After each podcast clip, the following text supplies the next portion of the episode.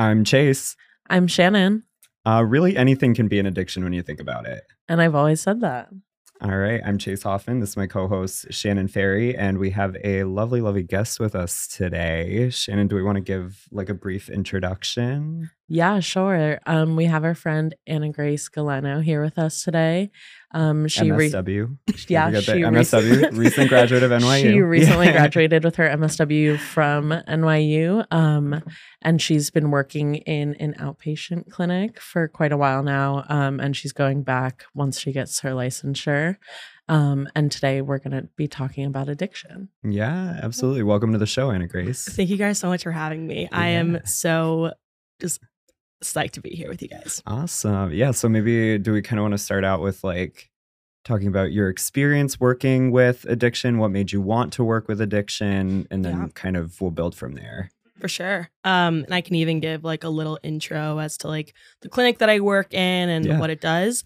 Um, so I work at an outpatient methadone clinic in Manhattan. Um, and so for anyone who isn't aware of methadone or what it does, basically is um, it's a form of medication assisted treatment for people with opioid use disorder. So, anyone using any sort of opioid or opiate, so heroin, fentanyl, mm-hmm. prescription painkillers, things of that sort. Um, so, methadone is used just like how people with depression or anxiety might be um, prescribed a medication. Methadone is prescribed in the same way to treat these symptoms. Um, and so, it's a really important resource for a lot of people who are looking to get into recovery um, from drug use. So, yeah, it's basically the clinic. Um, and then, as you mentioned, just kind of what got me into that. Yeah. Um, I mean, to be honest, uh, one of my uncles who has now passed away, passed away when I was about 10 or 11. Mm-hmm. Um, he suffered from drug use a lot, um, like was in and out of jail a lot. And I guess like seeing that and kind of how it affected the family also like kind of led me to it. Um and plus two, I feel like addiction is this thing that is so different depending on who we're talking about. Um and frankly, it's everywhere and can manifest in a lot of different ways. Mm-hmm. And so I also wanted to just kind of like be this person for our generation who has an understanding of it in like a different way, I guess, and like am able to educate people on addiction um, because you never know when you yourself could be addicted mm-hmm. to something. Um, and I think it's important that like people our age in this generation has that understanding of mm-hmm. addiction and harm reduction too. It's harm reduction is so important. Mm-hmm. Um, and it really ties into addiction as a whole. Mm-hmm. Um, yeah. In a nutshell. No that's really yeah. great. Do you mind um expanding on harm reduction totally. yeah. I mean harm reduction is literally decreasing harm. Or reducing harm.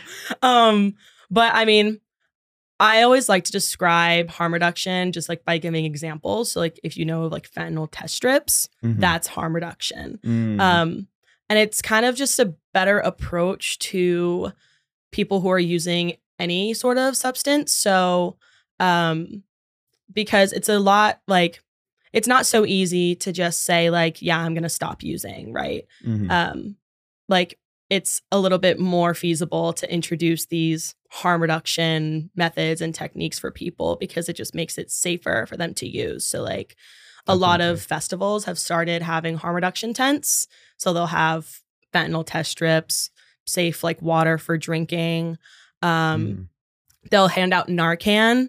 Narcan is like definitely something that a lot of people have been learning more about. Um, and a lot of bars in New York City actually carry Narcan at their bar now. And a oh. lot of the ah. staff will be trained on how to administer Narcan um, just because of the opioid crisis. And fentanyl has been in a lot of different drugs lately. So that's just kind of New York City mm-hmm. has made this really important push. Um, but there are still a lot of people out there who don't know what Narcan does or is or how to administer it. Mm-hmm. Um, but yeah, Narcan is like again a really huge part of harm reduction, um, but not the only part of it. There's a lot of other yeah. smaller things that people can do too. Oh, um, oh, definitely. Yeah, my dad's an EMT, so he mm. like oh, teaches us all yeah, about yeah, all about yeah. So a, you know, I don't know why Yeah, I'm sitting here giving all this. You're explaining for the, the, listeners at home. Yeah, yeah. yeah you're he, like, I know this. I, know I yeah, I've known it from a very very. I have a pair of trauma shears at home. Oh like, yeah, that's you're, my dad. ready to go. I am ready to go. My dad literally has a bumper sticker that says "I Narcan your honor student." Yeah, it's so I'm, out of pocket. No, That is so out of pocket. honestly, no, that is so iconic. Actually, it's like, uh, don't tell him that because he his, his head is big enough. as give him the satisfaction of like I, I don't really, I really don't want him to know that people like that. No, well, link me that sticker because oh, I absolutely, you need to get into it. Get, I'm gonna ask him where he got it off Redbubble, probably. I don't know. um, yeah. Do you have a Do you have a question, Shannon? Yeah, I was just gonna. Well, it's not a question; it's a statement. Oh, okay. Don't miscategorize. Those are, those are accepted as well. um, when you were talking, Anna Grace, about how it touches everyone. Mm-hmm. Like in the United States, nearly 47 million people meet the criteria for a mental, behavioral, or emotional disorder, mm-hmm. and approximately 20 million people meet the criteria for a substance use disorder in a given year.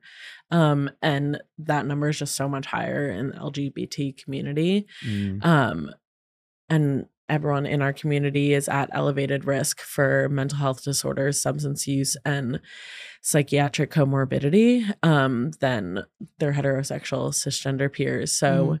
it's definitely something that I feel like in our communities we need to be more aware of and i think what you said about like bars carrying Narcan, narcan is really cool um i don't think mm. that's mm-hmm. something i would have thought of to like ask a bartender for it mm-hmm. mm. do you know if there's any way to like tell that a bar has it like do they have a like maybe like a sticker like a, a sign or is it just like you have to know to ask I'm not entirely sure. Some of them, mm-hmm. I don't know if there's like a sticker on the outside of the door. Um, some of them like might like literally just have it in their first aid like in their first aid kit. Mm-hmm. mm-hmm. Um, but some of them like might have a sign that says Narcan available or whatever. But I mean, unfortunately, like there is no like widespread like signal mm-hmm. for bars mm-hmm. for people to know um whether or not they're carrying Narcan there. So yeah, like it kind of is just partially up to the person to ask, hey, mm-hmm. do you guys happen to have Narcan? Um, they'll probably ask like, why are mm. why are you asking? Like, do we need it right now? um, but yeah, but yeah, people will just have to ask, unfortunately. But that's but, so interesting too. It makes me think like um so anytime in a restaurant or in a bar there's like a candle on a table or something, mm-hmm. I remember learning that s- at least one person on the staff has to be fire safety trained. So is that like does just one person need to be trained in it or does like everybody need to be trained in how to use Narcan? I would hope that everyone would get trained in it mm-hmm. because you never know when an overdose is going to happen in the bar. Right. Um but I mean like for like my knowledge there's no like it's very like loose. It's kind of just mm-hmm. like oh like there's this bill that like bars need to start carrying Narcan, people need to start being trained in it. Like mm-hmm. I'm not sure if it like goes so specific to then say like everyone on the staff. I would again hope so. Right. That they would need to be all like trained in how to use Narcan. Um so yeah. No, that's very interesting. But then that kind of leads into my next question, which is like what would you say in your experience is something you learned either academically or professionally working in the methadone clinic? What's like one of the most kind of prevalent misconceptions that we have about addiction that you just want to like clear the air or mm-hmm. that you're like sick of fucking hearing yeah no and this is something that i used to do all the time mm. and it's like seeing a homeless person on the street and saying like oh like look at that crackhead over there like mm. look at mm. that like right like anyone like that we perceive to like maybe be homeless or unhoused or like who looks different than us or disheveled in any way. I feel mm-hmm. like that's so common is like people are like, oh, like, yeah, like that crackhead, whatever, yada, yada, yada, right? Which yeah. like it, and I mean, again, like I used to say that. Mm-hmm. And now it's like, you never know who's in treatment, let alone right. like who actually is a drug user. Mm-hmm. Like, I have plenty of clients on my caseload who work full time jobs mm. and who are out in the community. And like, there's people like it's a whole spectrum. hmm And so it's like there's really no like cookie cutter version Yeah. of what a drug user looks like. You know, you can Mm. literally fall anywhere on this spectrum. Like looks like, acts like, whatever, where they come from. Um and so I think that's like a huge misconception. Right. Simply just like, you know, people will put others into a box, right? If they Mhm. just have this stigmatizing way of thinking.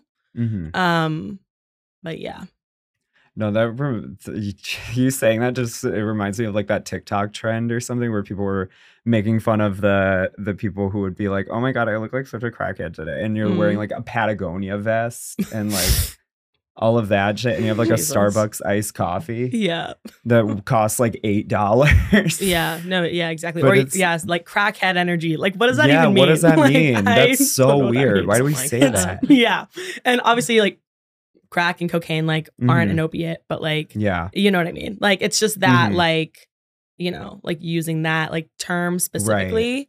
Um, so yeah, just like paint like anyone that they see on the street. well, yeah. It's also like so. um these when we say stuff like this, it's so class motivated. It's so racially motivated. exactly. It's very much ties into like Reaganomics, like war on drugs Yeah. sort of thing. even now I'm Yeah. catching myself calling it crack and cocaine. They're the same thing. Right. Like, and it's this thing that's so Mhm. ingra- like Yeah. again, like I catch myself using these terms all the time. hmm And like it's kind of just like a call to everyone to know, like, well, first of all, crack and cocaine are the same thing. So um, and again, like it's Mm-hmm. Yeah. a racially separated term. Um Definitely. that kind of really sprung up during the war on drugs where then yeah people Mhm. were using crack to identify black and brown folks right. who were using it versus cocaine is like the classier version yeah, I was like just gonna say. you know what i mean um Mhm. Which is fucked up but Yeah. like, i'm like i can cuss in here right Yeah. um, yeah which is fucked up. Absolutely.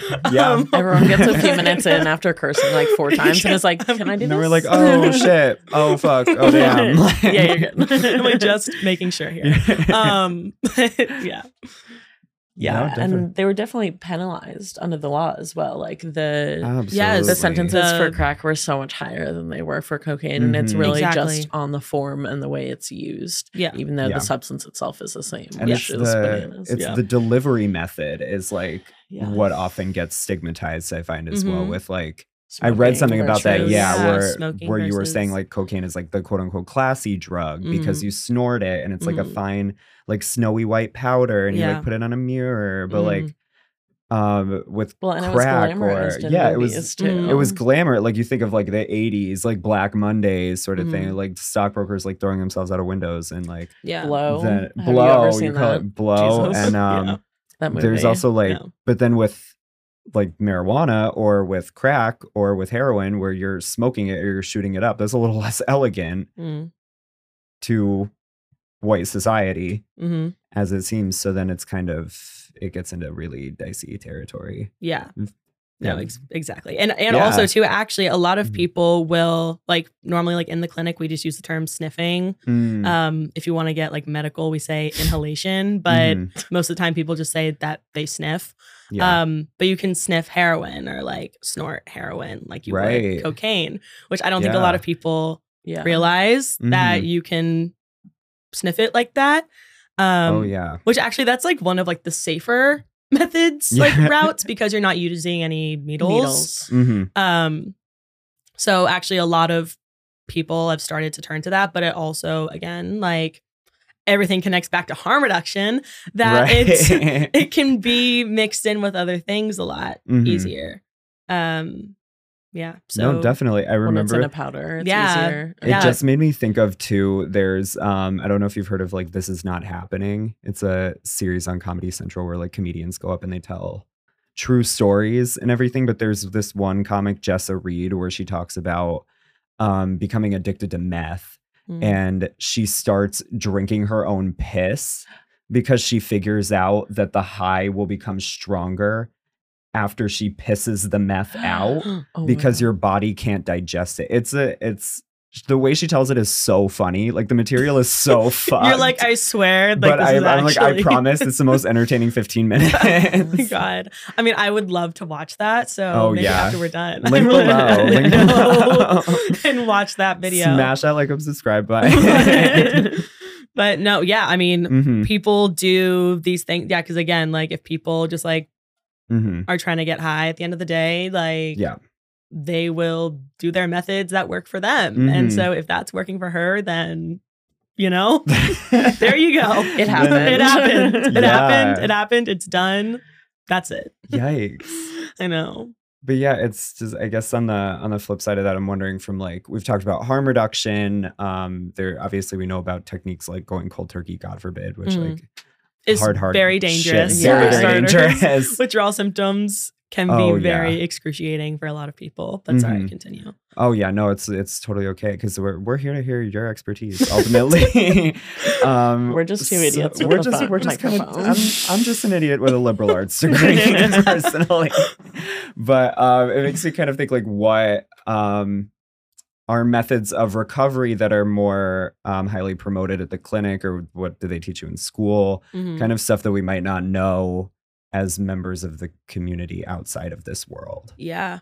I mean, recovery doesn't look the same for two people. So it's Mhm. hard to say, like, what does recovery look like? Mm. Because there is no straight answer for it. right Um, just because, like, I mean, we always say, like, just in life too, like, healing isn't linear. Like, you're Mm. gonna have ups and downs. It's the same with recovery. Um, but I, I guess, like, a really important thing that, like, I always say, and like, this can really apply to like anyone, like, whether or not you're recovering from addiction or whether or not like you use any drug, whatever. Mhm. Like, it's just that if something happens, right? So, like, in this case, like, if we're talking about addiction, like, if you, you know, relapse, Mhm. then your recovery that you've like had so far Mhm. doesn't just wash away just because of this one, two, five, ten times maybe like that, like you're using. Like again, it's it's a journey and it's never gonna be linear. And I think just like remembering that, just again, like in life too, life isn't gonna be linear Mhm. um because again like i think people also kind of like paint this picture of recovery that like okay like well you get into the methadone clinic and now everything is happy dandy and like you get Mm. on it and then you're just expected to stop and that's not true like Yeah. you ha- like depending on you know how long you've been using this substance for like Mhm. you can't just stop so easily you know you Yeah. have to kind of wean off of it and also like there's a lot of outside forces that um can like affect i guess is like the Mhm. word to use like that can affect your addiction and your recovery Mhm. like we always say like um oh my gosh now i'm forgetting the word i'm like damn i always used to always talk about this I've in always said school that, yeah. And here I am. um oh but like socioeconomic status Yep. housing sexual orientation like you said there are so many other factors like we all well i'm gonna get into real like social work geeking out here there's this thing called the maslow's hierarchy of needs Okay. and so We know bas- yeah Mhm, right yes mhm. period we we stand the hierarchy of needs so i mean like really the hierarchy of needs states like without a stable place to live without Mhm. having access to food water like being able to have good hygiene for yourself then like Mhm. you can't achieve this like self actualization that's at the top right Mm. and like this kind of like then in this case recovery right? Or like you know full like abstinence whatever term we want to use right? Like recovery starts with those base layers Mhm. um because again like if you're unstable in really any of those places oh also peer support huge. Like so if you're unstable in any of those places it definitely makes it more difficult in recovery. Mhm. it's not impossible. Like there are a lot of really resilient people out there who have really just gone through so much in their lives yet here they are but you know it definitely helps to have these Mhm. this stability at that kind of like ground level um yeah. Thank you, Maslow. no, that's so interesting though. I oh, we love Maslow. we, love Maslow. he really like set the framework. He did. Mhm.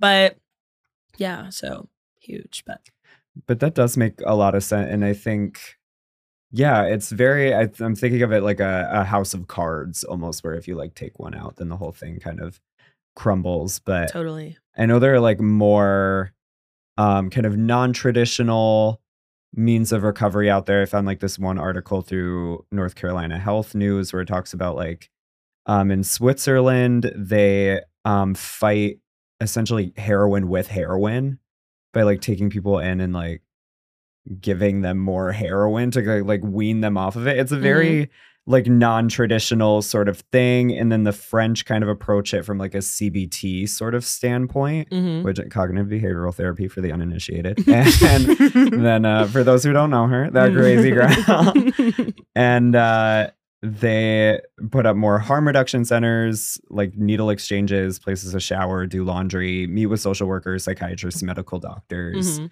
stuff like that. Um, just kind of as a professional working in this space yourself, what are kind of the gaps that we still see and how far do you think we have to go until there's like significant growth? Yeah. I mean, like you were saying, harm reduction centers Mm, are huge. But I mean, also too, just like with like the shelter system in New Mhm. York City, that's something that like I've had clients who are involved in the shelter system. And like for a lot of people, they would rather be out on the street than in a shelter. mm, And like, again, I think people are always like, oh, well, like, why wouldn't you go into the shelter? Like, there are a lot of shelters out there that are not like up to standard, like to where they Right. should be. Um, and yeah, again, like people would rather be out on the street because they're Mhm. like, at least like when I'm out on the street, I'm not getting beat up and I'm not being treated like an animal in the shelter. Um, so yeah, huge, huge gap there. And again, like housing is so important, like to have that stability. mhm, And like for something like the New York City shelter system, where like we think with New York City, you know, we have all this funding, it's such a populated city that it would get more Mhm. attention and it doesn't. right. Um, and yeah, huge gap. That's probably one of like the largest gaps that I see mhm, um it's just yeah like you know always saying like oh yeah like we're gonna put in more funding into the shelter system like we're gonna help people in recovery whatever like doing all this and yeah and most of the time it just doesn't really happen mhm. um which is unfortunate and it is shit so Yeah. for lack of a better term um but yeah It's hard because I feel like a lot of the shelters, even when they are sufficient, there are reasons and rules to them that make people not want to go to them. Like the Mhm. curfew.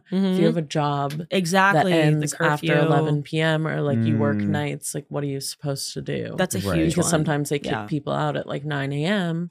If you just got home from work at three, like Mhm, how much should you sleep? mhm. And like it's yeah, like you said, people might be stealing your things while you're sleeping, or like Mhm. if you have a pet, you they can't stay there. Like Mhm. most Right. of them don't allow pets, and a Mhm. lot of people say, "Well, why does this homeless person have a pet?" And it's like people become unhoused. They're usually not born unhoused. Like Mhm. they had Right. a home, something happened that led to them losing it, but they still have their pet and they don't want to give it up. Like that shouldn't be the difference between them getting housing and not.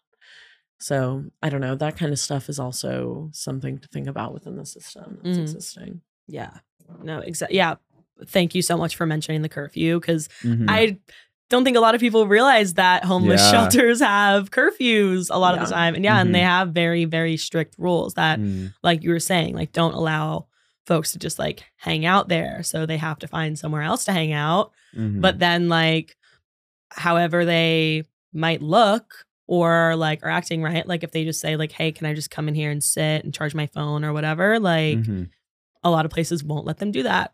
So mhm. yeah, it's kind of just like this always push and pull, right? It's like, Right. oh, like like we're helping, but then like still falling short in other Mhm. areas. Um Yeah. No, definitely. That's a really good. I'm going to be fully transparent. I didn't know about the curfew Mm. thing. It's very interesting, but it's it's always good to learn. And education is important. And I've always said that.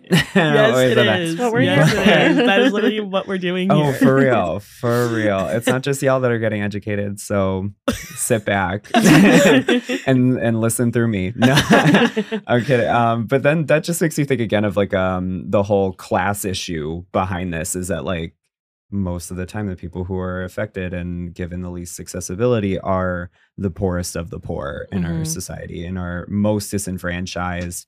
Whereas like if you're rich and in the throes of substance use disorder, then you can go like ship off to the fucking Alps or something and they'll give you a primo treatment where you get like acupuncture and hot stone massages and shit like that. And you don't have to worry about people stealing your shit. Yeah. So it just, yeah, it's infuriating, really. Mhm. Yeah, and then it leads to like the over incarceration of people who can't pay for like court Mhm. fees and like that kind of stuff. Like, I have a few friends who do like legal aid in this area, Mm. and one of them recently posted a thing and was like, "My client is going to go to jail for six months if they can't pay their court fees." Like Oh that my was the only thing that was keeping them from probation. Mhm. Right. But it's like, how is that helping? right. Yeah. You know what I mean? We're Mhm. just knocking people down while they're already struggling. Well, it's Mm. also exactly in our the legislation we have surrounding drug use is already it's been so hindered and it's facing like so much so many barriers to actually creating any real progress because like with the slow legalization of marijuana it's like there are still people who are serving like fucking 15 year sentences for like possession Mhm. of even an eighth. And Yeah. that's the crazy thing. I remember when people were talking about um now Vice President Kamala Harris back when she was running, and they were like, Yeah, she used to put people away because she was in the DA office and would like throw people in jail for marijuana use. So they were like, She's no friend of the people. yeah, Yeah. definitely. Yeah, so it's just it's just kind of whack. Apparently there are um Not you on whitehouse.org. I was looking gov? okay? .gov. Um, we are using dot- trustworthy sources gov. I'm really interested in in the way that politicians think for some reason. I think they're magically delusional. They're a little delulu. The They're beauty a of little the delulu- delusion. She's just like me for real. um, but there, I f- there was like something interesting that. Uh, yeah, okay. So it says that in this in this briefing from the White House, which was published back in 2022, um, I had it up and then I completely lost my place. Okay, there we go. It says medication for op- opioid use disorder, such as buprenorphine. Bu- bu- Buprenorphine.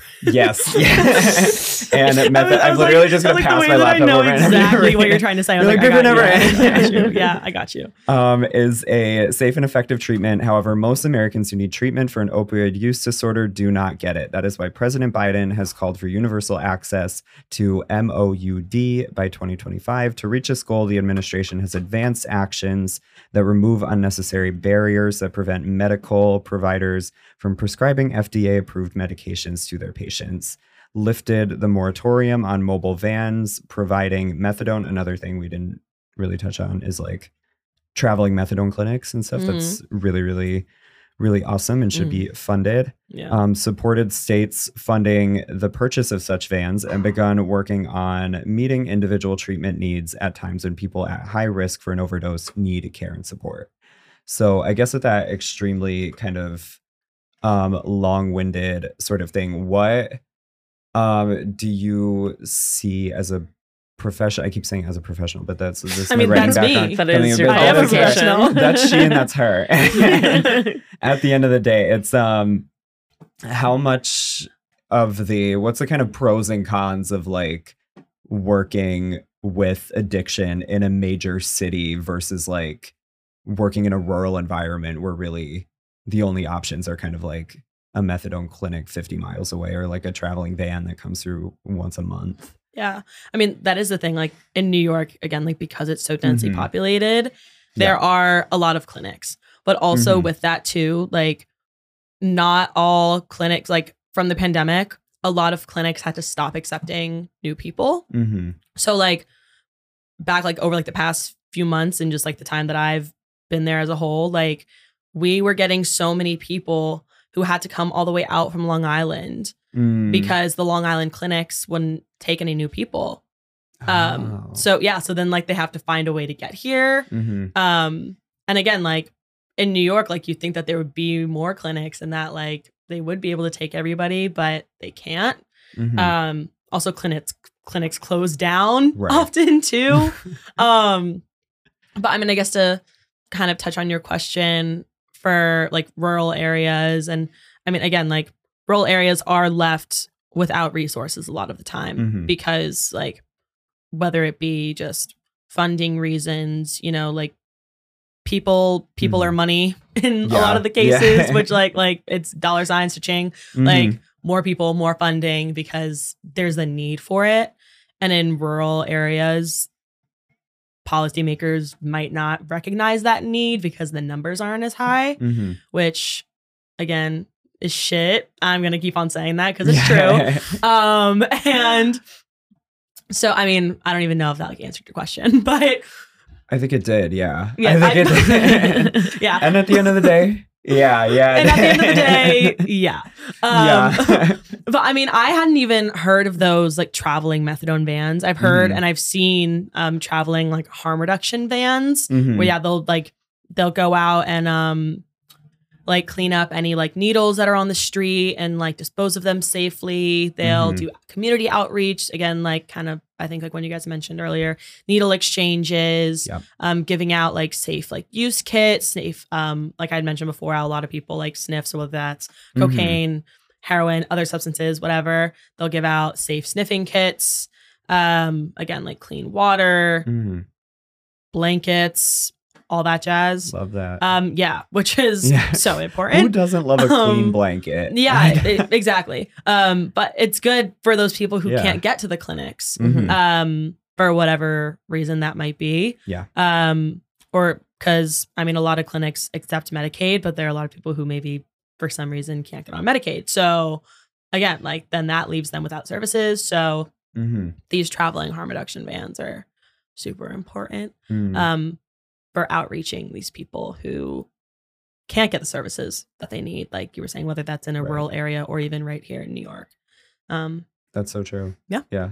I remember getting the which I think we talked about this in the last episode, but uh the monkeypox vaccine. I literally had to go to like a Oh, yeah. warehouse in um okay in Brownsville off like the Livonia L. And it was like me and I saw like all the other gays gathering to go there so I could see how like having access to those centers is so important. And more importantly, awareness as well, kind of access and awareness, I feel like go very hand in hand yeah. with that kind of thing because it's great to have like a traveling methadone clinic but if nobody knows about it Yeah. Then what good How- does it do? exactly how are you going to find it Yeah, exactly. And Yeah. that's a huge thing like with Narcan. Mhm. Um a quick plug. I was I was Yeah. going to try and find where I could like sneak this in here. I will never not plug this. The New Mhm. York City Department of Health offers free online Narcan trainings. Mm. Um literally Cool. anyone can access them. You don't have to work in healthcare, you don't have to be a mental health clinician, whatever. Mhm. Literally anyone can access these trainings for free online and they'll even mail you a Narcan kit to your Ooh. home again Whoa. for free. Can you send So, us the link? I will put gladly- with the link. We'll link put it it to the you guys. description. Mhm. And again, like this is something that like We no know how to do one that. Oh, yeah. Like and like this is something that like no one like knows about. Like I only knew about it when I started working at the clinic. Like Mhm. because they were like, you should know how to administer Narcan. And I was like, you're so No, right. literally. Absolutely. yeah. Um I'm like, and everyone else should Mhm. too. And again, like going back to access, I think people don't Mhm. realize that this is there. People don't know Right. where they can go to get trained in this and Mhm. like to really understand what Narcan does. Um, so it's a super important resource. And I'm like, Mhm. more people should use it because then maybe they'll expand it out to other places and do it on like a way broader scale too. Um, again, Mhm. numbers are cha-ching dollar signs. Yeah. So let's run these numbers up and Let's get more people up. signing up Yeah. for these um, webinar like trainings. So yeah. I do remember a few weeks ago I was listening to I think it was the Daily and they were talking about how Narcan is soon going to be available over the counter. mhm. Mm. Um okay. and so that's exciting. It will still be like behind the register at the pharmacy. You have to ask for it, Mhm. Yes. which is like somewhat of a hurdle and it's bit expensive. That's exactly what It's I like, was gonna say. what, the thing now, it's Sixty dollars for two doses or Yeah. something like that. it's like pretty gonna pricey. be God. yeah, Yeah. The cost is gonna go up. Mm. Yeah. Um, which like again, it's all about access. Like, Mhm. yay, it's in pharmacies now, and it's like more Mhm. accessible in that sense. But now it's sixty dollars. Like a lot of people don't have the money to spend sixty dollars on that. Oh. Yeah. Um, but yeah, so then like you just kind of have to then find another resource, and then again, like, what if your nearest harm reduction center is super far away and really Mhm. inconvenient for you to get to? Like, then what are you supposed to do? Right. yeah, um, definitely, especially if you can't afford it. Like, Yeah, Mhm. yeah. And so again, so it's like, yay, like we made Yeah. this step, but like we stepped a little too far away now. So Right. why don't we like bring it all back? Um, Well, I it's like think we're gonna need more like producers for it too, just to make it like maybe Yeah. once Oh, there's more public acceptance, there'll And be pressure to It's going to create competition, and it's Mhm, ultimately mhm. Exactly. capitalism is gonna capitalism. Exactly. yeah. So at She's least do it for the her right thing. She's gonna do her reason. She's gonna do her evil little thing, and she's gonna make it hard for everybody. but I get that. I thank you for bringing that up and plugging that for so many reasons, but also because it leads directly into my next question. So I, I'm did kinda- that on Transition. purpose. There you I go. knew Thank you. exactly. And and we planned that ahead of time actually. Yeah. and we sat down in a coffee shop and we went, yeah, this is what we're gonna do. And I sat down with the president of Disney Channel and I said, I'm gonna make history.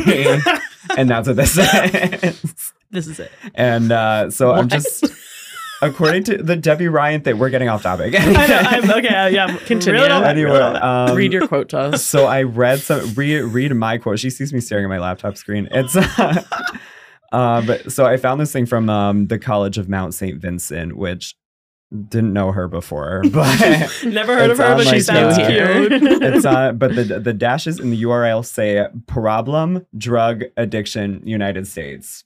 So get into it.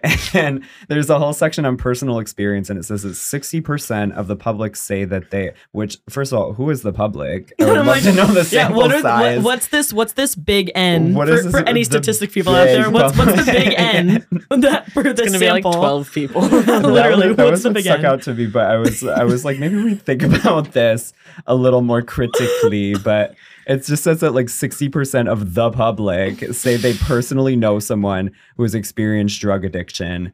Um, that sounds reasonable. Actually, with that, yeah, totally. Yeah, I mean, like the number checked out, but again, I was like, literally, what is this? Like, I need the, The Family public. Feud number. I need like we asked a hundred men. I I need yeah, Yeah. I I need a, a fact check. I real need a fact check. There is a diagram, and we will have this linked below. Oh, we got charts. um, with that, kind of, we so we talked about like Narcan certifications and stuff. What can people do on like the outside if you're like supporting somebody who's going through substance use disorder? Mhm. what are some other methods that can be employed to help or be of service? Yeah. I mean, oh, shit, honestly, that's like a hard question. Like, simply just being a support Mhm. and no, I mean, well, first of all, blaming someone for anything is like fucked up, but Mm, like, especially like, don't blame someone like for their addiction too. Just Mhm. like, yeah, simply like supporting that person. Like, you know, I'm here for you, whether or not you want to tell me what's going on. Like, okay, but like, just so you know, like, I'm here if you need anything. mhm. And like that alone does so much. Like you don't even like need to Mm. say anything more. Like just like if people know that you're in their corner, then like they can come to you when they're ready if they want to talk about it.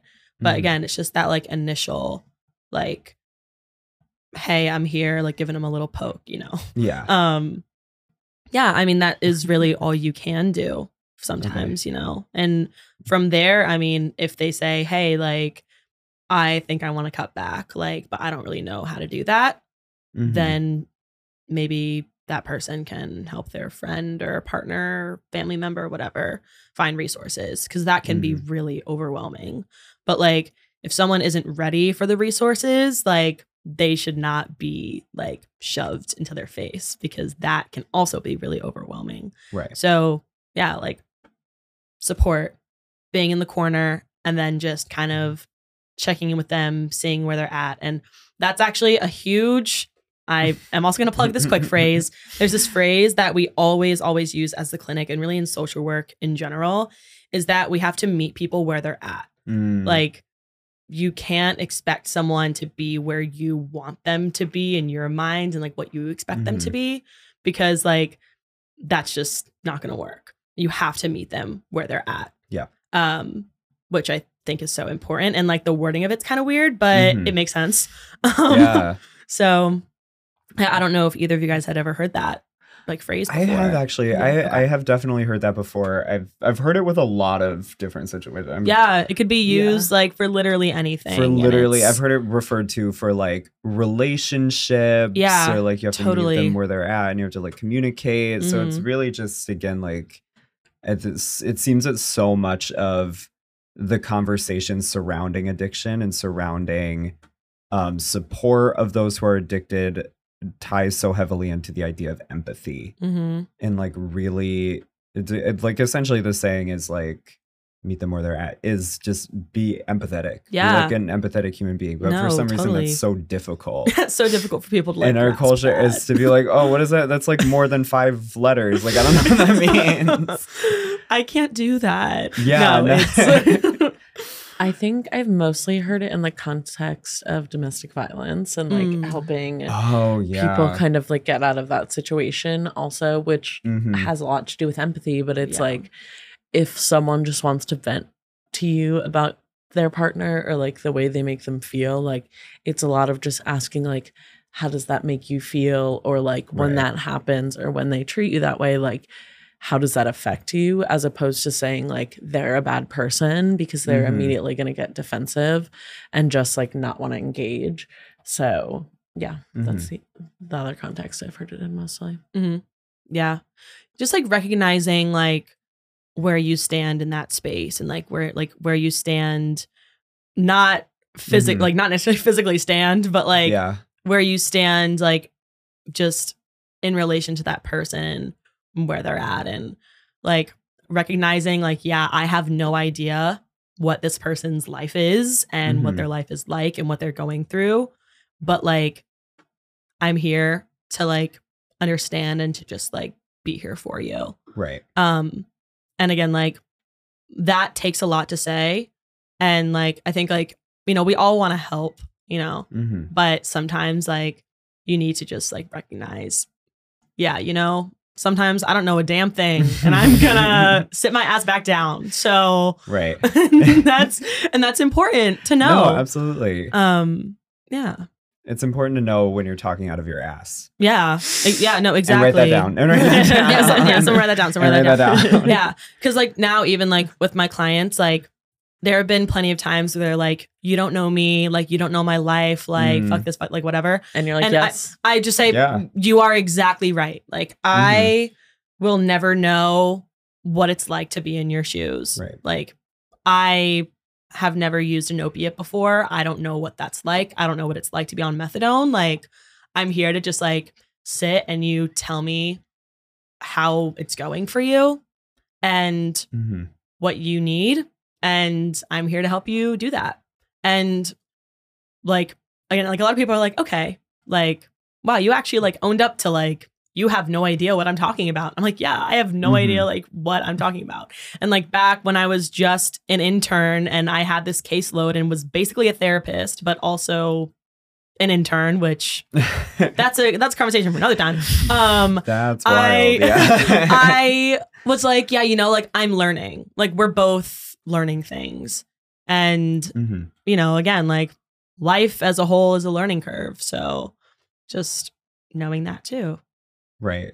And what's maybe because I'd love to hear you speak more about like your job and Mhm. the role and everything. What's like one of the biggest things you've learned from being an intern into going like full blown employment? Full time. Yeah, full time. Well, first of all, it's that like the caseloads, like uh, my caseload's going to be around at least 60 people or so. As an intern, I had 17 or 18. Whoa. oh, Cap. wow. So I have a lot more people.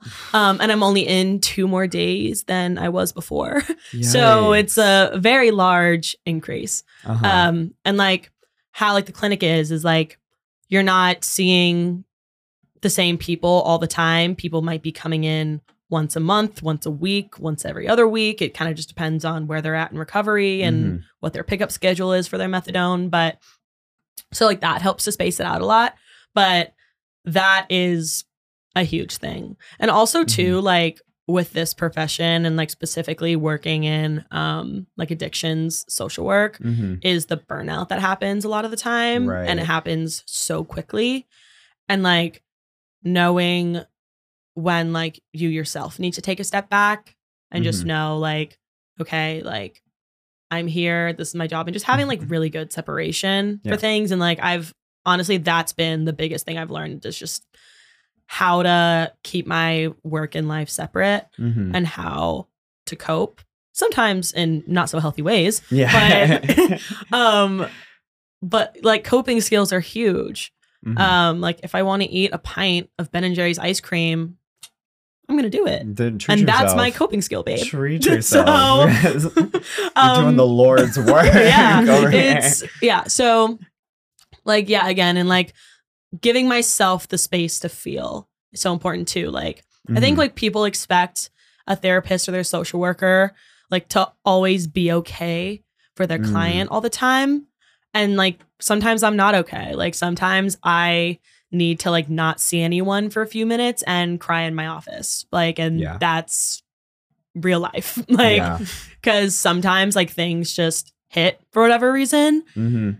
and like recognizing like okay well like what's leading me to have this reaction right now like i'm really upset about something what am i upset about specifically and like like connecting i was like does this have something to do with me does this have something to do with someone that i love Mm. and recognizing that too and again like giving myself the space to feel and Mhm. also like recognizing how I, you know, we use these terms transference and countertransference in session with people or like to describe like a relationship that we have with clients if we're kind of like reflecting off of each other in like kind of an unhealthy way Mhm. like recognizing like okay like am i engaging in some transference and countertransference right now like and then again recognizing that allowing myself to feel most Yeah. importantly but also like recognizing okay i think i might need to take a step back from this and just like reevaluate and then move forward from there um because yeah like people Mhm. always say like wow i could never do what you do or like Mm. wow like how like how do you manage that like as if people are again like assuming that i'm okay all the time they're like wow like you must like really have your shit together and like Yeah. compartmentalize super well i'm like you know sometimes i can't Yeah. compartmentalize super well and that's okay Mhm. um again it's just a learning process no matter Mhm. how long you've been in the profession um yeah that's my spiel no, that makes so much sense though. But I guess with that, um, what would you what would you say to somebody who came up to you and was like, I want to go into what you do. I Mhm. I really want to be a social worker. What would you what would you say to them? What's your biggest piece of advice? Oh, wow. That's I'm like really Good. good at this. But you are so good at this. I'm like- like, damn, like you're stumping me with these questions. we said to Um, prepare nothing and yeah. then came at you no, literally, yeah, literally. You guys were like, yeah, no, like you're good. Just like Don't show up. And I'm like, uh, literally just like no, have your love third eye ripped open. I, My I love this question. though. I love it. But yeah, like my piece of advice that I would give to anyone who wants to go into social work is to one, be in therapy while you are trying to become a social worker. Oh, okay. Like social workers need therapy too. like because like who watches the how- Watchmen it- sort of ex- ex- situation. Exactly. Like yeah, like you can't expect social workers or therapists to not be in therapy themselves. Like you Mhm. need your own space to be able to like decompress and talk about what you're feeling. Um so yeah, it would be like getting therapy, babes. Um Yeah. while you're doing it. Um even if like you don't feel like you need it, just having it there is so important. And also just like there's going to be a lot of like things that come up. Like I thought I was like so good. I was like, yeah, I am like emotionally stable. I'm chilling. And I got into Mhm. school and I was like, wow, I am not emotionally stable at all. Um and then again, like it's just working on that. Like, like there's never gonna be a time when like you're ready to be a social worker because like Mhm. we're human, we feel things. Like we're Yeah. not gonna be so like stoic, deadpan all the time. Mhm. Um, and yeah, like to anyone who wants to go into the field, just like remembering that like you're human and you are allowed to feel in this profession. Have Mhm. either of y'all ever read um, Maybe You Should Talk to Someone? No, No, but I've heard of it. I should. Very I good. feel like I should you've read told me about it. it was probably me. I think it's by Lori Gottlieb. I will fact check, but um, it's written by a therapist about her relationship with her therapist Mhm. and some of her clients, and it like kind of takes you through her relationship with them and how they like make her reflect on her life and how that then changes like her relationship with her therapist. And she's going through a breakup during all this. So it's like she's also very much like in emotional turmoil. But it's very just interesting to see the way she reflects on it and the different relationships. So Mhm. i would recommend. I don't think i've ever cried so much during a book though. Yeah, I'm like, it was link me this book. Oh, very emotional. Drop the yeah it's really good. That sounds amazing. Is there an audiobook? Because um Because some some of us get tired at night. we have discussed I'm not an audiobook Oh, that's- so I- and um, I look it up And that's why this yourself. works so well. please.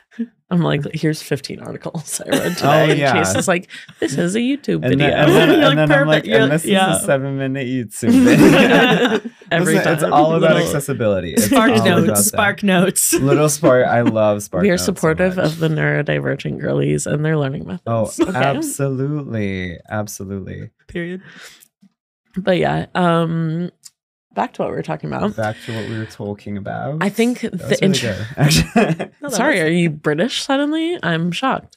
Um, something I thought was really interesting was how prenatal stress led to like a lot of Mm. people's substance use. So like Mhm. a lot of people who had like stressors while they were young were much more likely to engage in drug use Mhm. later in their lives and especially when kids started using drugs below the age of 10. Mhm. Which I always really think is shocking in the fascinating. Yeah. Yeah, because maybe it's just me, but like I at 10 like never even considered that. No. Like I I didn't drink until I was 18, but I think I had like access earlier because I Mhm. had an older brother Mhm. Yeah. and like it was there, but like for some reason I was like I'm going to be teetotal forever. Like Yeah. I absolutely believe that in my heart of hearts.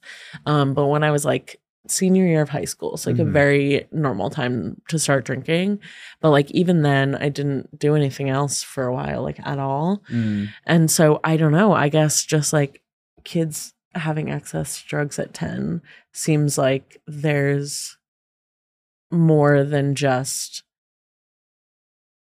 Yeah, but again, like it's like attention the- seeking. It's like It's access, it's environmental factors. Like there's a lot of other ways that kids no, exactly. I was I was just gonna say that there's so many, and feel free to weigh in, Annagrace. I mean- I feel like there's like uh so many different environmental factors. Like it could literally Yeah. just be like a kid fucking I guess trips and falls face first into a pile of coke, and then that's kind of what What? happened to. In my head, I was gonna a- be like, it's giving shameless. Why all of a I was Shameless? shameless. Yeah, Um, as I said it, I was but- like, that's fully a plotline in shameless. Yeah. I mean, something that you guys are talking about right now, I'm going to Mhm. give a quick little plug here. Yeah. There's this um scale, it's called the ACEs scale. ACEs stands for Adverse Childhood Experiences. Yeah, like Oh, Shannon. I wrote this down. there. Don't you Yeah. She wrote worry. it down. She Aces. Um and yeah, like it in the ACEs study, it was shown that Mhm. people who scored higher on the ACEs scale, so if they had more of these adverse childhood experiences, then they had negative health outcomes in Mhm. later adulthood. So like heart disease, addiction, again like like hypertension, all these things. So it's Mhm. like yeah, like there's this distinct connection between childhood stressors and I mean not only addiction but negative health health outcomes like as a whole. Right. Um so it really goes to show like wow, like a lot can happen when you're young and look how it affects you later. Mhm. Yeah. Um, For example, more than she is about to more than four aces. Facts, literally, yeah, yeah. For example, more than Yeah, like, four give the aces increase the risk of addiction seven to ten fold, exactly, yeah. see, according I to know. this man's in 2003. I don't know how to pronounce his name. It doesn't matter. That's fine. Um, I have the citation. I'm like, yeah, over, like, thank you for pulling yeah. up the numbers. y'all did y'all did the research We did and the research. That's why we took said you didn't need to prep. Yeah. We're like, we read you did the prep. um, but yeah, it- precisely. Yeah. yeah. Um, yeah. Just again goes to show. Um, okay. I was also sorry. No, sorry. I was gonna say like we didn't even really touch on like the phenomenon of crack babies or anything like that. Oh, I did not get into that. of crack babies. No. I just knew about it. Okay, so I actually went to high school with a crack baby. Well, somebody who like grew up being a fit, and this is a very like crass term Mm. for it. I don't know the official Mhm. lingo for it or whatever, but it was Yeah. found, it was like discovered back in the 80s or 90s or something like that, like height of the um height of the crack ec- epidemic. that- Prenatal cocaine exposure. yes, prenatal cocaine exposure that once crack was ingested in the systems of pregnant people, it got into the infant and then they were born with um, intellectual disabilities and kind of just uh, really had a tough go of things like put it in a very inelegant way but that's really something that i think is kind of again left out of the conversation when it surrounds addiction is like the way this trickles down and Mhm. like affects families and i don't know if you Annagrace if you have any like cases or have witnessed stuff like this where it just like it's a generational thing I mean, yeah, like whenever we get somebody new in the clinic, we go through this whole intake process and we ask them lots of questions and we ask them a lot about family dynamics and we ask did Mm. either of your parents use any substance like alcohol, other drugs, whatever. Um and I mean, sometimes yeah, like we see that their parents also used, but there are also a lot of times where their parents didn't. Like Mhm. it's not so like cause and effect as some people might think it to be. Yeah. Um, but even to like touching on what you mentioned with pregnant women, like I actually worked briefly with um a pregnant client at the clinic and Mhm. like this stigma, not only like from like the outside like community of people who Mm. aren't on like methadone or like facing addiction, but also the stigma that happens within Mhm. the community too Yeah. like people at the clinic who are there getting their methadone, giving her dirty looks, saying things to her about her being pregnant and being there and trying to get her methadone. Like Whoa. it's yeah, like a lot of people don't even realize like that happens on a certain level. oh my god And like this woman is just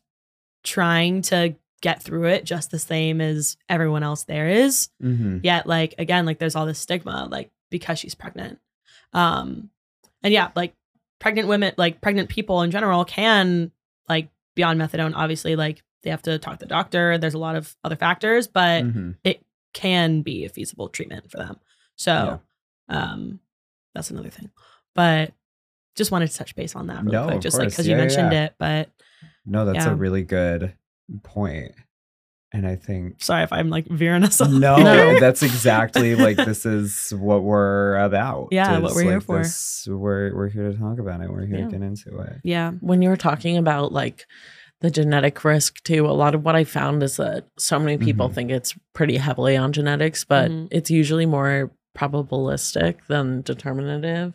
So like okay it obviously increases your chances, but it's just one factor of many. Mhm. It's not like an all be all.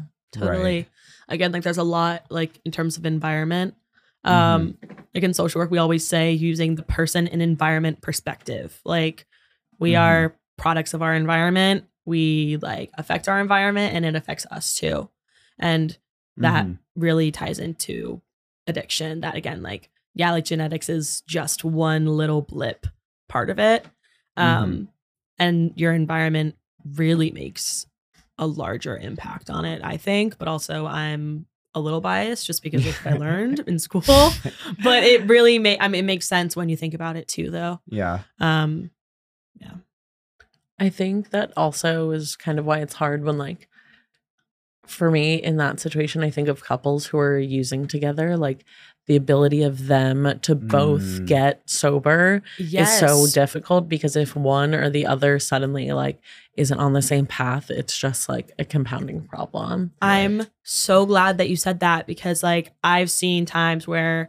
people say like their biggest trigger for using for them is when Mm. somebody else is too. Mhm. Like Ah. and yeah, right. Yeah, the, uh, Yeah. yeah, uh, yeah, yeah, Like who's out there nodding? Who's out there nodding right now? It's it's like it's it's so like it makes sense. Like again, yeah, like if someone next to you, somebody close to you, like just like in your life, in your relationships, whatever, A is roommate, a friend, a partner. Exactly. Yeah. Like if someone around you is using it can make it a lot more difficult for you to not use. Mhm. Um, because again, sometimes simply just being around it is a trigger in itself for people.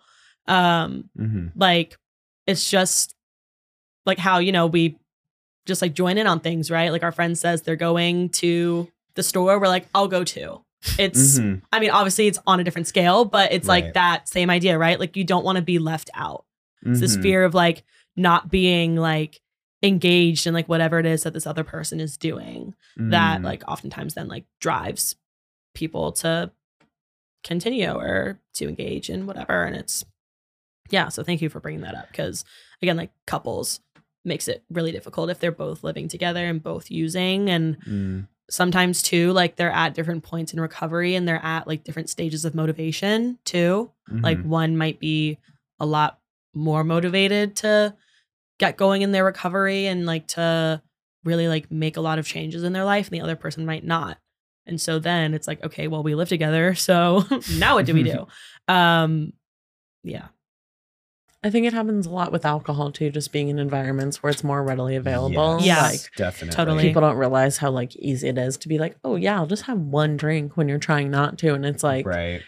Yeah, it, it just makes it more difficult. So Yeah. it's all part of the Well, cycle. that's weird. Yeah, we've been talking a lot about drugs. I mean, alcohol Mhm. is a Yeah, drug, but we didn't true even talk yeah about we don't a- even i know alcohol is Yeah. a whole nother ball game So prevalent. I feel like that's a whole other can of worms. I know. it really is I really want to dig into because I know in, in like my family, like where the addiction is so prevalent Mhm. and everything. Specifically, like alcohol. We've also had like a couple heroin addicts here and there. It's just like a whole thing. But specifically with with alcohol, like there the access is just so Mhm. easy. It's Mhm. everywhere. We've talked about this doing comedy too. Like a lot of times, if you're going to a mic or a show, they're like support the bar. bar, and it's Mhm. like if you're not drinking, you- like the soda's free. yeah Mhm. So like, so there's what do i do Right. like I much prefer venues that have food and stuff, so like, Yeah. you can still feel like you're engaging without Mhm. doing that. But like, yeah it's not always the most comfortable to just say like, "Oh, I'm not drinking tonight." Yeah. And also Mhm. too, like I feel like a lot of times again, like if everyone around you is drinking and somebody isn't, then it's like, oh well, why aren't you drinking? Sometimes people don't Mhm. want to answer.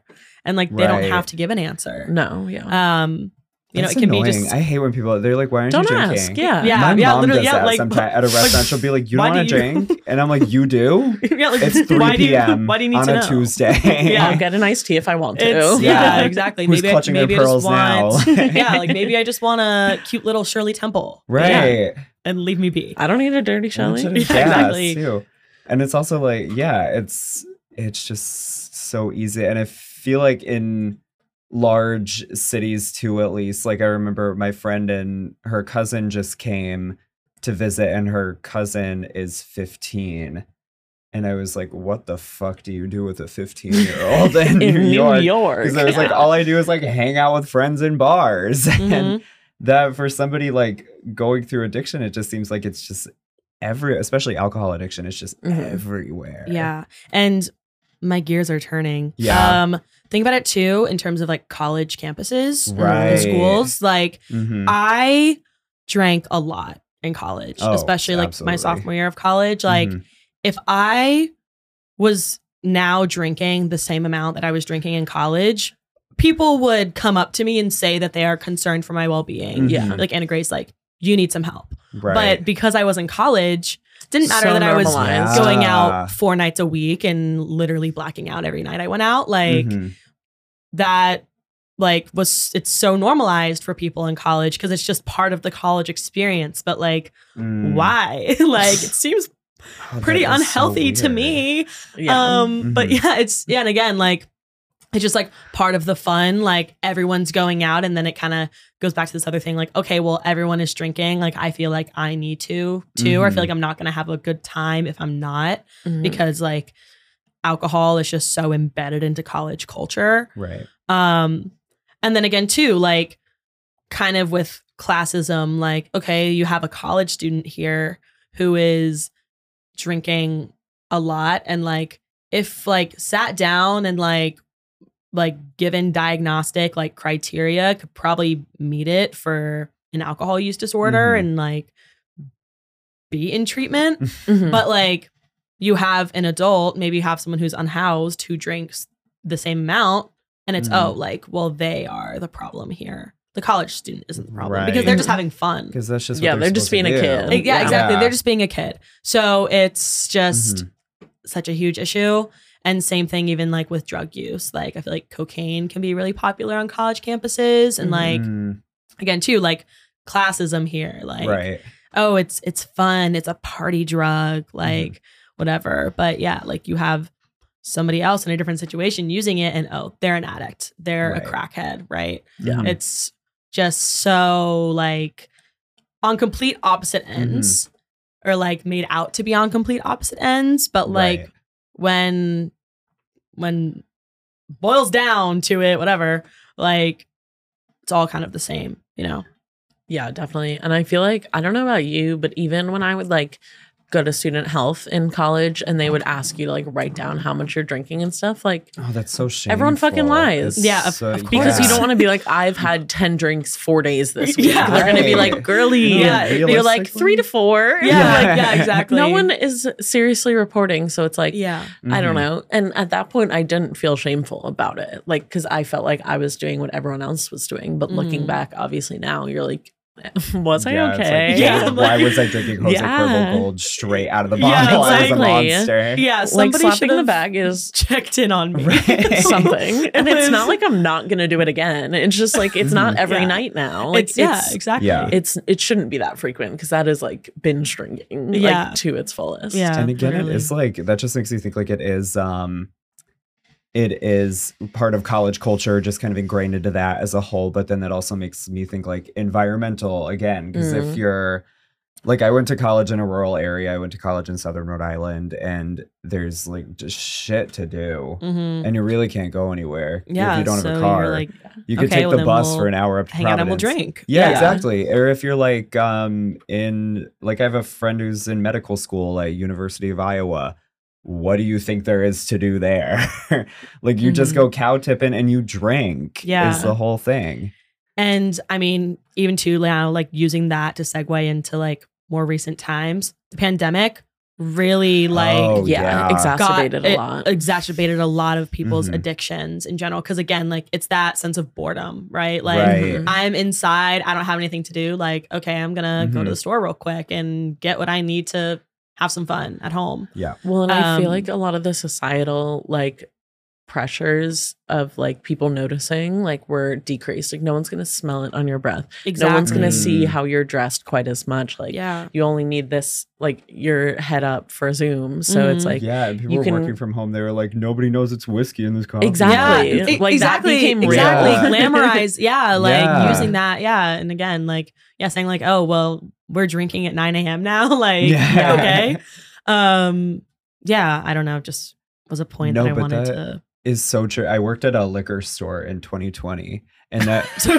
we had a. That's You're what like, you I do. know exactly what's happening. No, it's Yeah. kind of. I mean, from like a an outs, very much outside perspective, but it's like we had regulars yeah, I'm there sure because we everybody was doing the curbside pickup, Mhm. but you Oh, would yeah. notice that Yeah, it was like same the same people. names Yeah, coming in like every four days. yeah, And I was like, let me tell you, honey, this is not Bloomingdale's. this is the one place you do not want to be a regular. Yeah.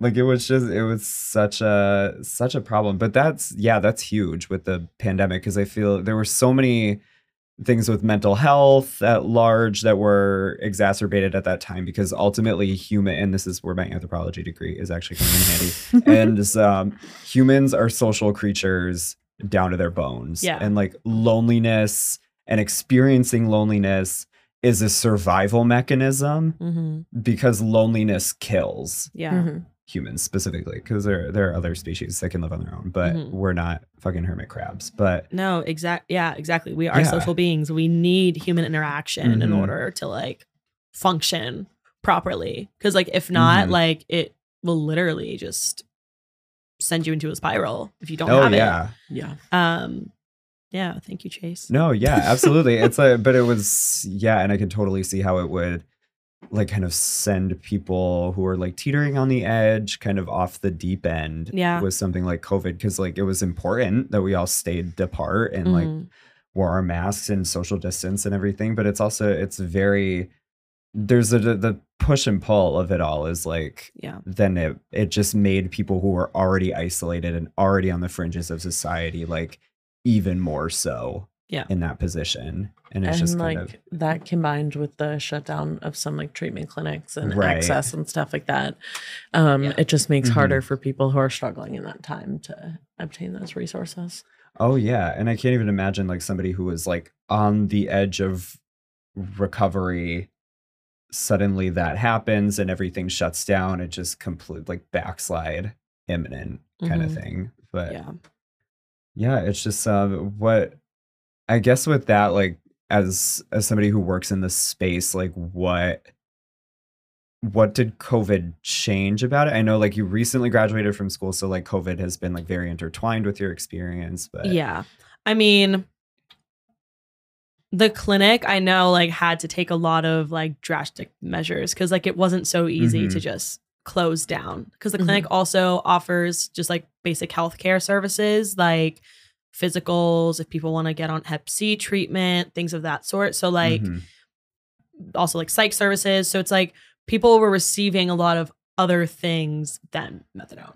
So, I mean, like up until recently, we had to wear masks in the clinic. Like I think it was literally just changed like a month ago. Mhm. Um, like that was lifted for healthcare sites, um, like in New York City specifically right but like that i guess was like the biggest thing that like kind of changed but also too like i was running a group while i was there and like my supervisor and other staff members were saying that like groups used to be hopping at the clinic like people were always Oh. coming in and out like they were a Mhm. really good like social tool and then with covid like one like people like just like want to be careful but Mhm. also like people got used to being alone right and now like it's a little bit more difficult for people to come out to a group um especially because then like in the past the groups too they would have like coffee and donuts and it was a very nice like Mm. social atmosphere it didn't seem so daunting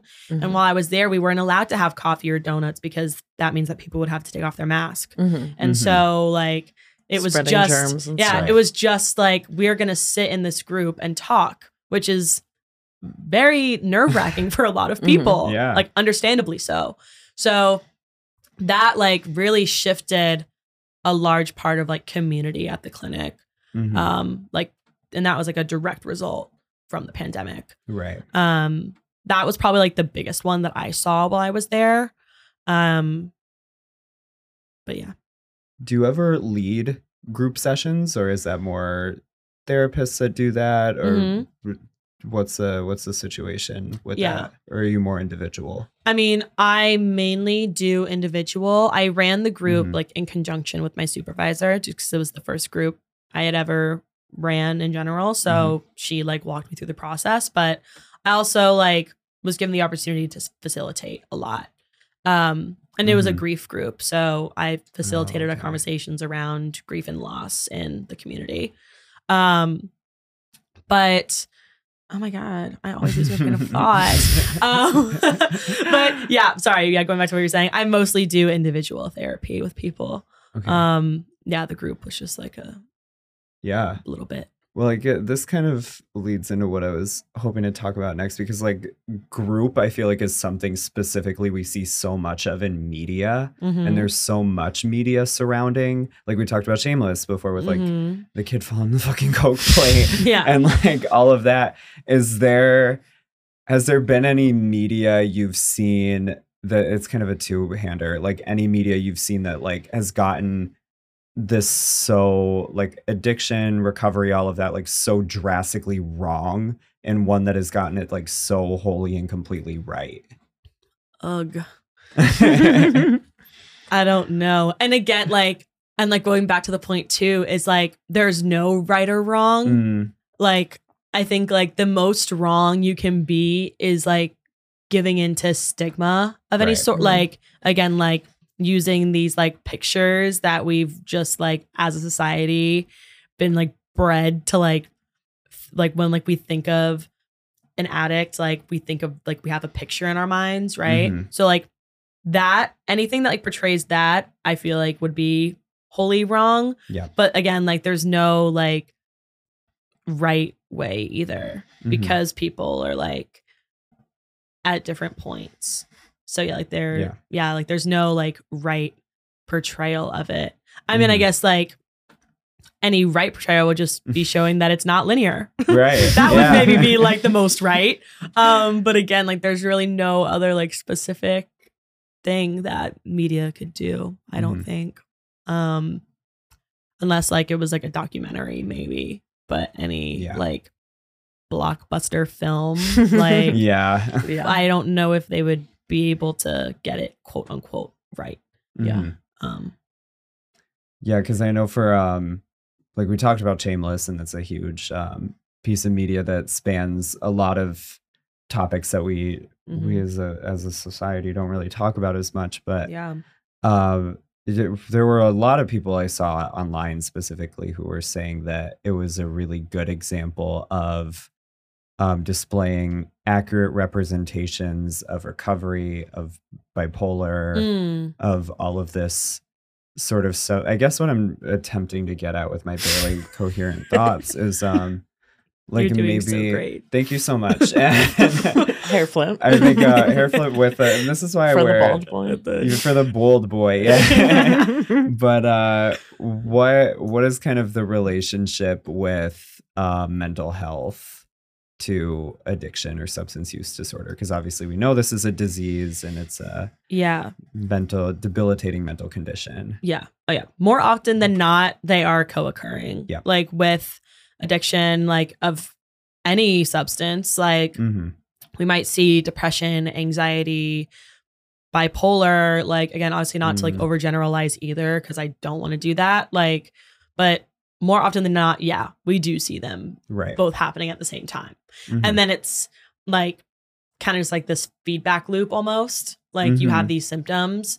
And if like your symptoms aren't being managed, then that can act as a trigger for using. And then you're kind of just stuck in this circle. yeah. Um so yeah, huge. Yeah. Huge point made.